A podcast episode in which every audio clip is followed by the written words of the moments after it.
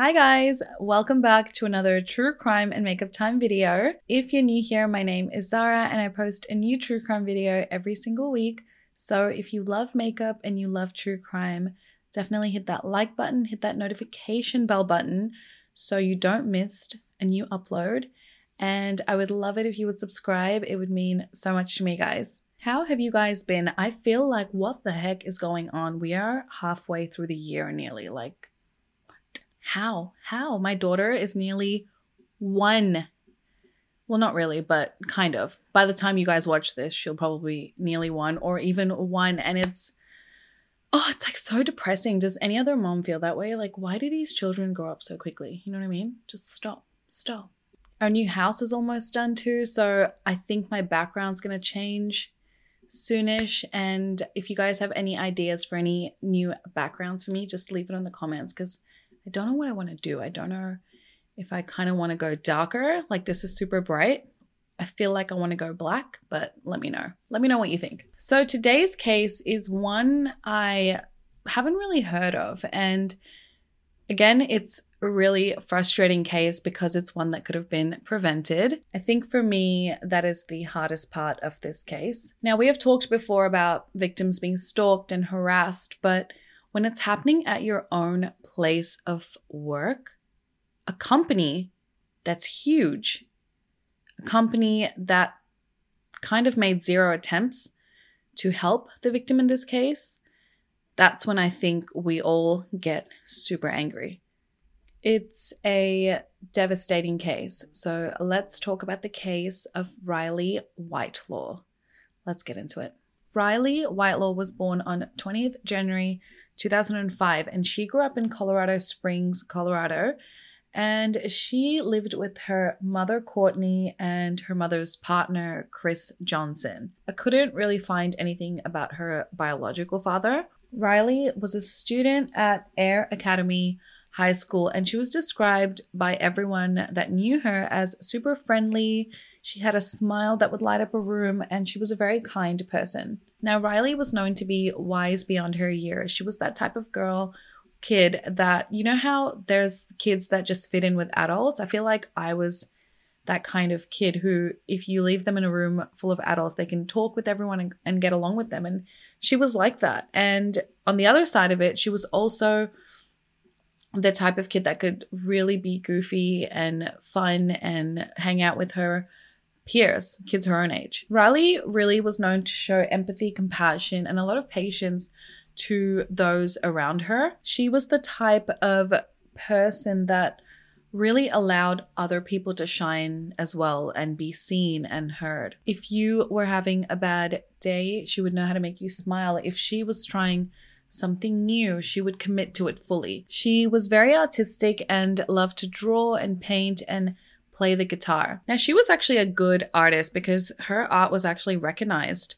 throughout her school and she won many awards for it. Now, Riley got straight A's at school, but she also worked part time and then she also volunteered at the Humane Society and then she also babysat pets. So she really had a very busy life. I really don't know how she kept herself so busy, but then she also found time for a job. Riley worked part time at her local Colorado Springs Walgreens. And she just did this to earn a little bit of extra money on the side. I remember when I first went to America, like a long time ago, and I stepped foot inside a Walgreens. And at the time, in Australia, we didn't really have that kind of stuff. Like we just had this one place called Priceline, but it didn't have a ton of makeup brands. But when I stepped inside Walgreens, I was like, holy moly, there was so much makeup everywhere and so many different brands. So I remember I was like, and food. You can get food inside of Walgreens. I was like, what? I think I went to a Walgreens in New York or maybe even Harlem. And yeah, there was no place like that in Australia at the time. The time Riley began working at that Walgreens, she was 16 years old. And I mean, it's a pretty basic place for a young person to work at. It's nothing too crazy. But at this workplace of Riley's, and I'm sure like many of the women watching have experienced as well, Riley was constantly being approached, let's say, by a coworker who was interested in her. This coworker's name was Joshua Johnson, and he was much older than Riley. He was 28 years old at the time. And he would just make constant advances towards Riley, and Riley was not comfortable with this at all. In fact, she wasn't comfortable being around him at all. She didn't want to work with him at all. Now, her store manager's name was Justin Zunino, and when Riley approached him, because she did, she made a complaint about the behavior of Joshua towards her. So when Riley approached him to let him know about Joshua's constant advances and conversations about trying to date to her manager, Justin, his reaction, well, his solution was to approach Joshua and tell him to keep things professional with 16 year old Riley. Now, after warning Joshua, Justin believed that Joshua had understood him and was receptive towards this instruction. Now, a lot of people are upset about Justin's response here. And what do you guys think? Do you think that more should have been done apart from just a casual sort of, hey, keep things professional? I feel like, yeah, there should have been a complaint filed in the books, whatever it's called, you know, wherever they file a complaint. Maybe just so that Joshua would have taken it a little bit more seriously. And, you know, you guys know what I mean by there are certain people who you can just tell get it, and there are certain people who just don't get it. So, even just you know, not supposed to judge a book by its cover, duh, blah, whatever.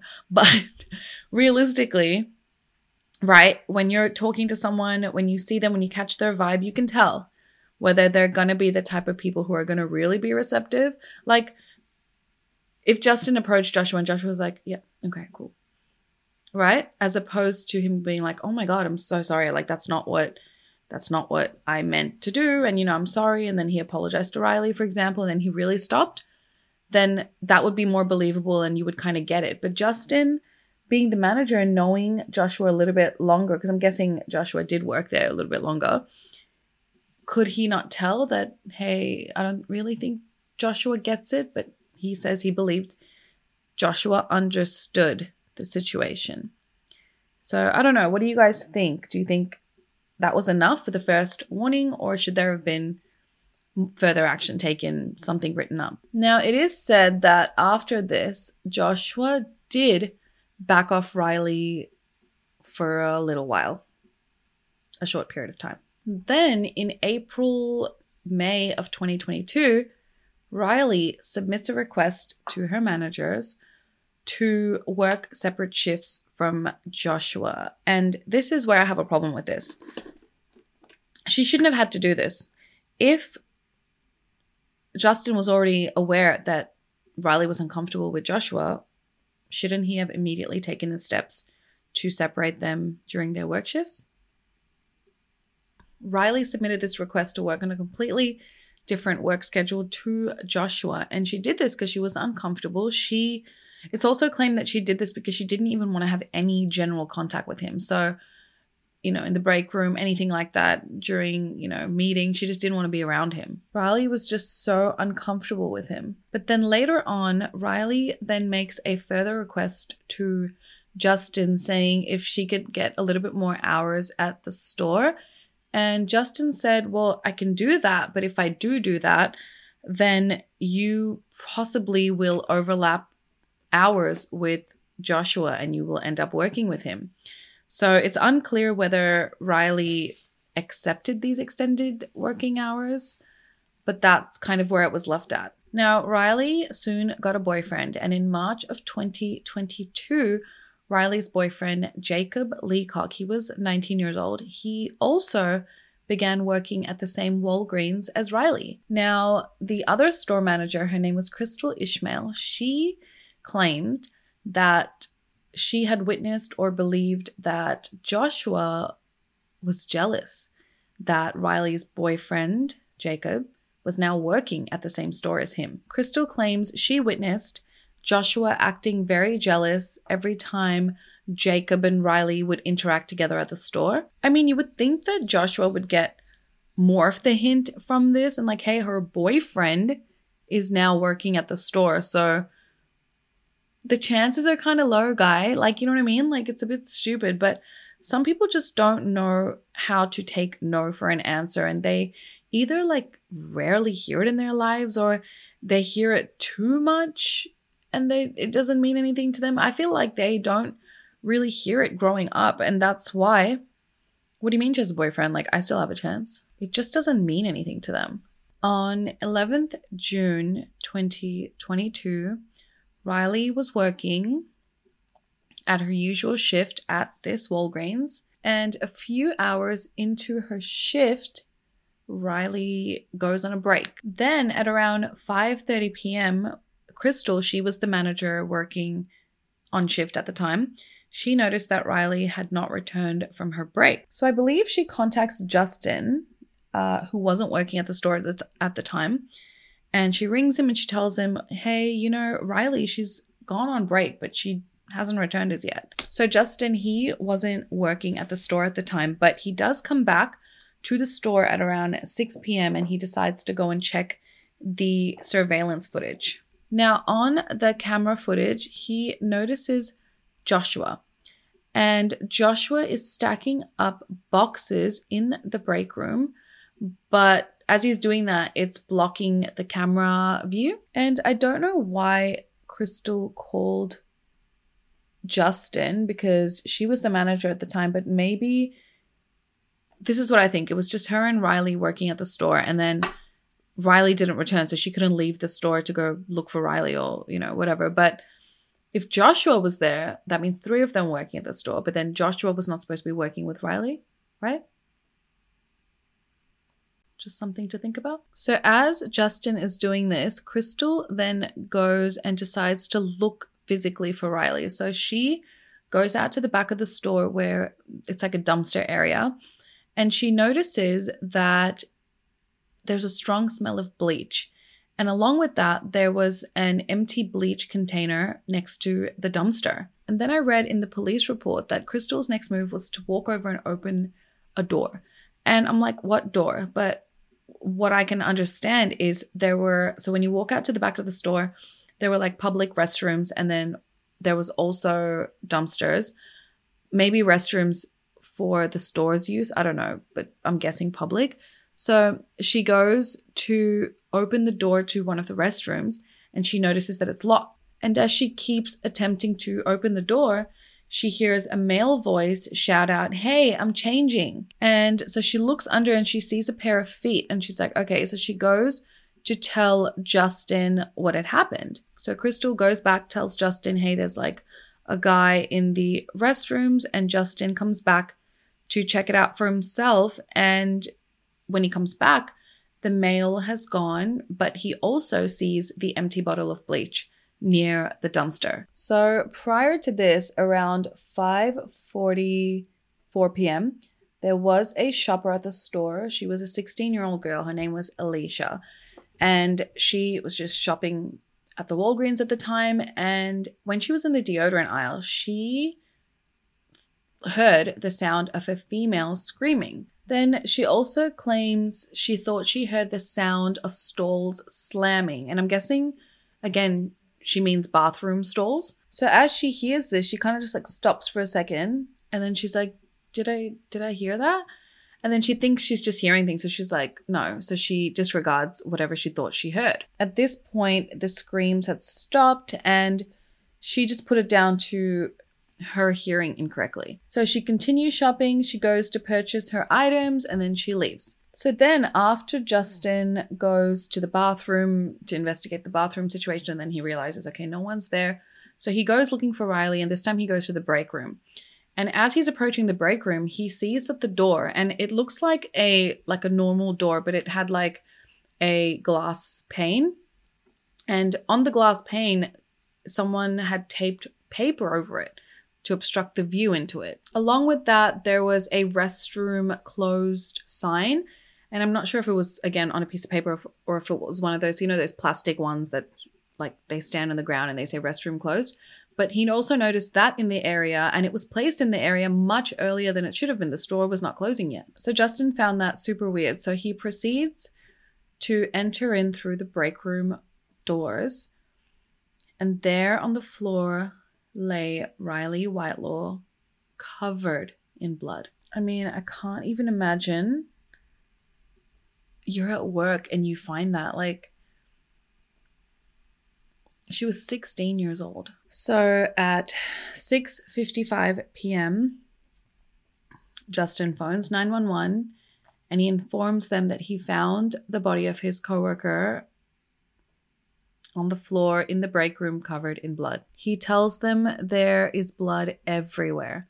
Now, again, the timing is kind of off because I'm like, why did he call at 6:55 p.m.? If Justin arrived at the store at around 6 p.m., he checks the CCTV cameras, he walks to the back of the bathroom, the dumpster area, and then he goes to the break room.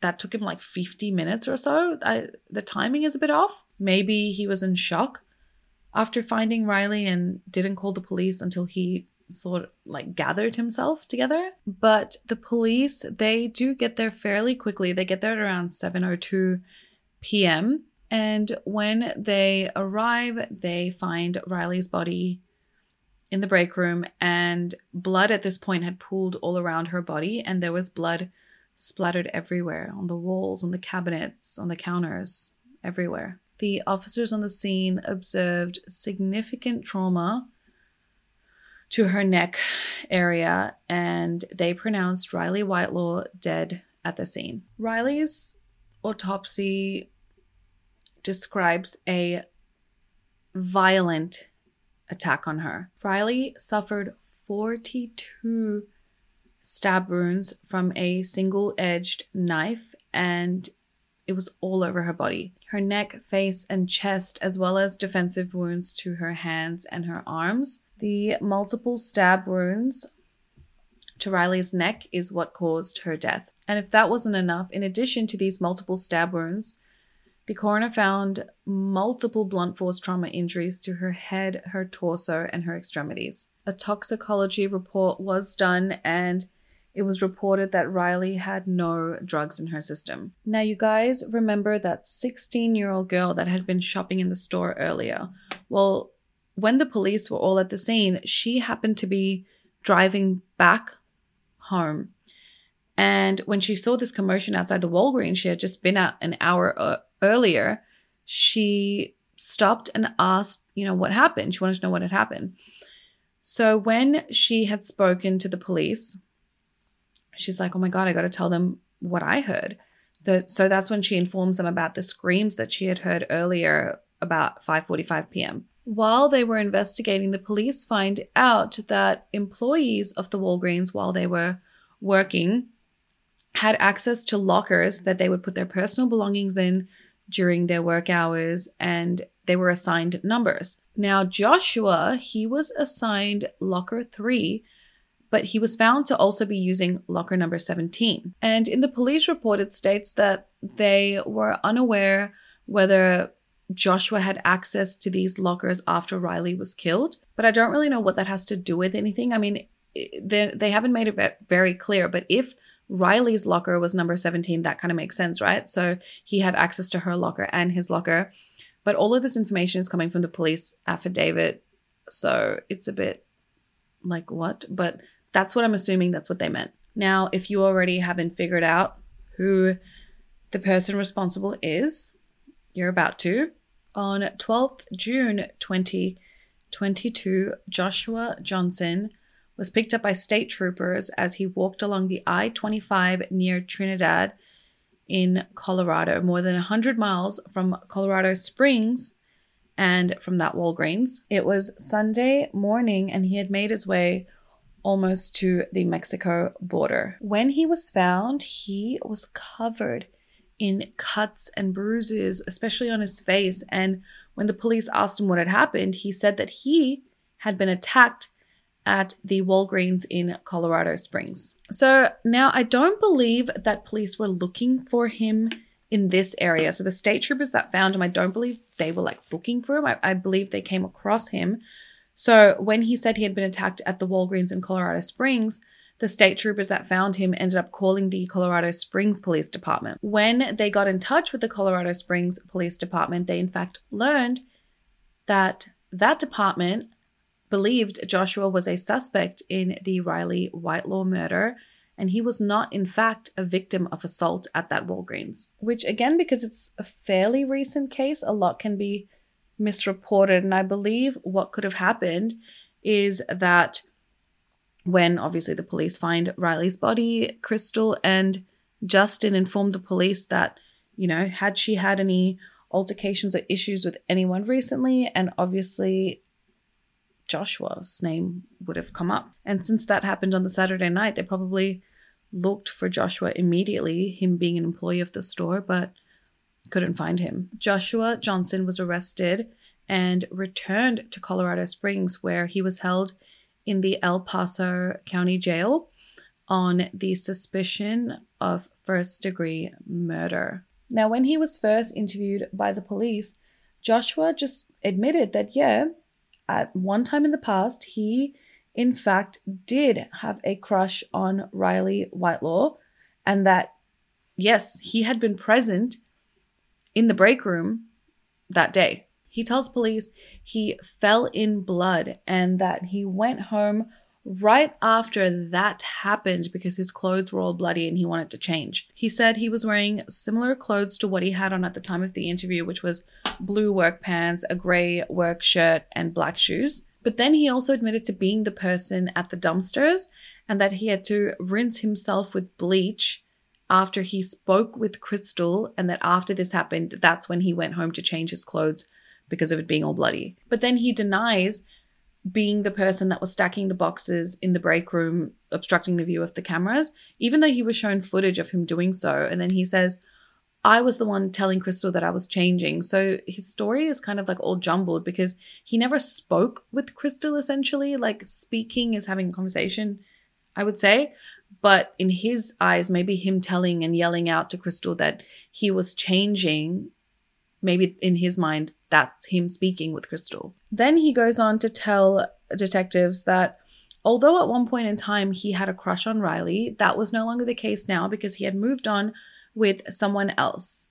And that someone else was his store manager, Crystal Ishmael. Crystal was 10 years older than Joshua, and she had never told the authorities anything about being in a relationship with Joshua. And I don't believe, I couldn't find any information whether this was confirmed or denied about them being in a relationship, but I don't think I don't think that.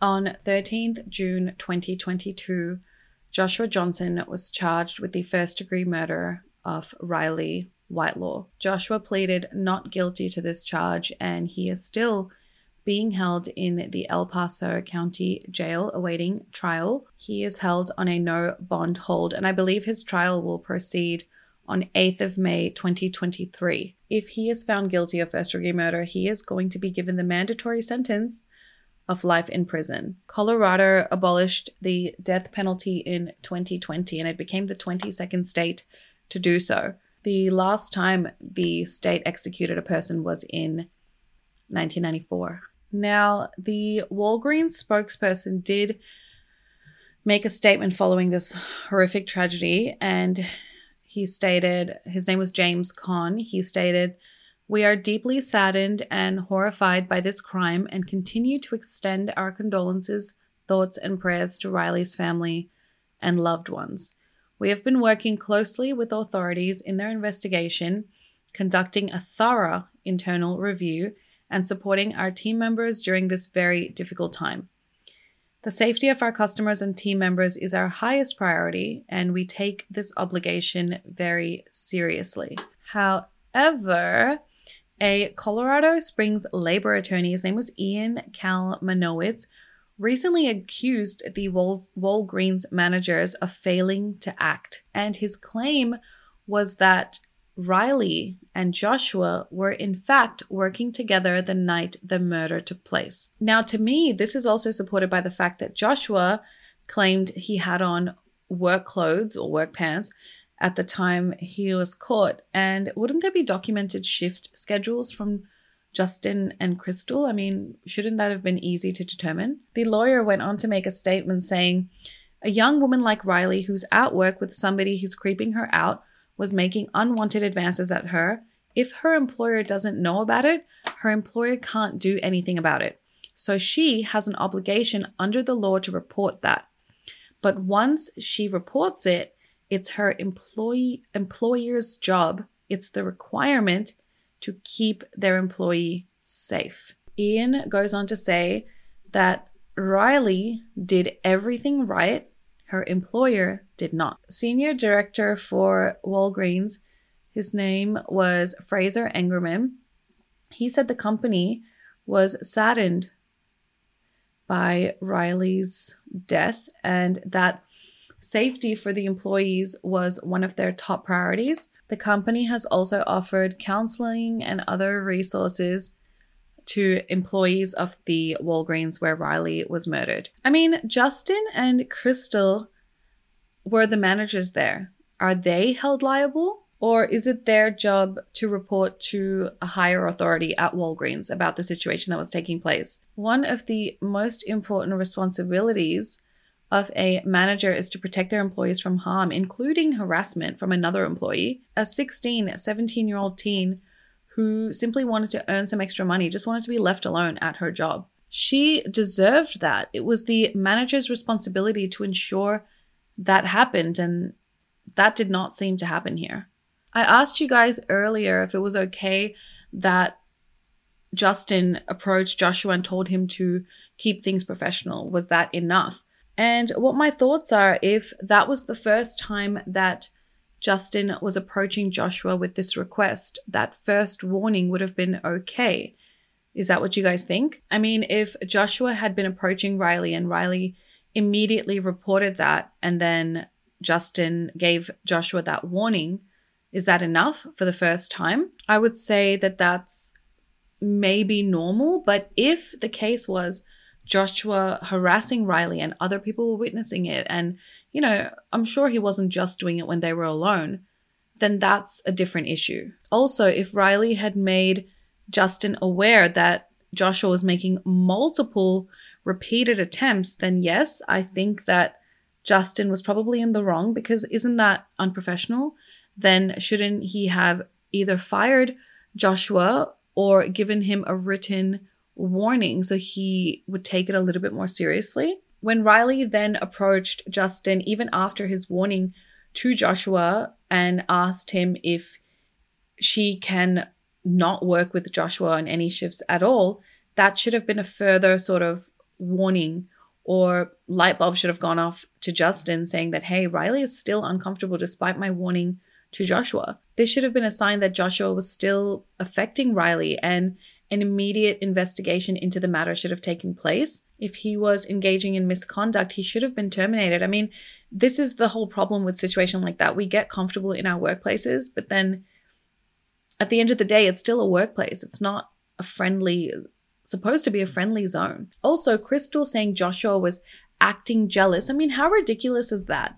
you're the manager and you've you've seen this and you're just like what are you doing about it the minute she noticed that she had a duty as a manager and i mean employees rarely will will go up to tell their higher ups their managers how they feel especially if they're feeling uncomfortable that's already an uncomfortable situation in itself they rarely say you know i'm being harassed and they usually say oh you know i'm a bit uncomfortable i just feel a bit awkward or you know, I don't know how to really work with this. I don't really get along with this person. There are so many different words that employees will use rather than just saying straight up, I'm harassed. Some people may even downplay it and be like, you know, don't worry about it and tell you, you know, not to do anything about it. It doesn't matter if the employee says, you know, keep it confidential or that they will handle the matters themselves or maybe they'll, oh, you know, maybe we'll get over it. But you, as the manager, you have a duty of care towards that employee to do something about this situation. This case is very similar to the Alicia Bromfield case I did a while back, the pregnant woman who was being harassed by her boss. But I mean, it's almost escalating even quicker these days. People feel like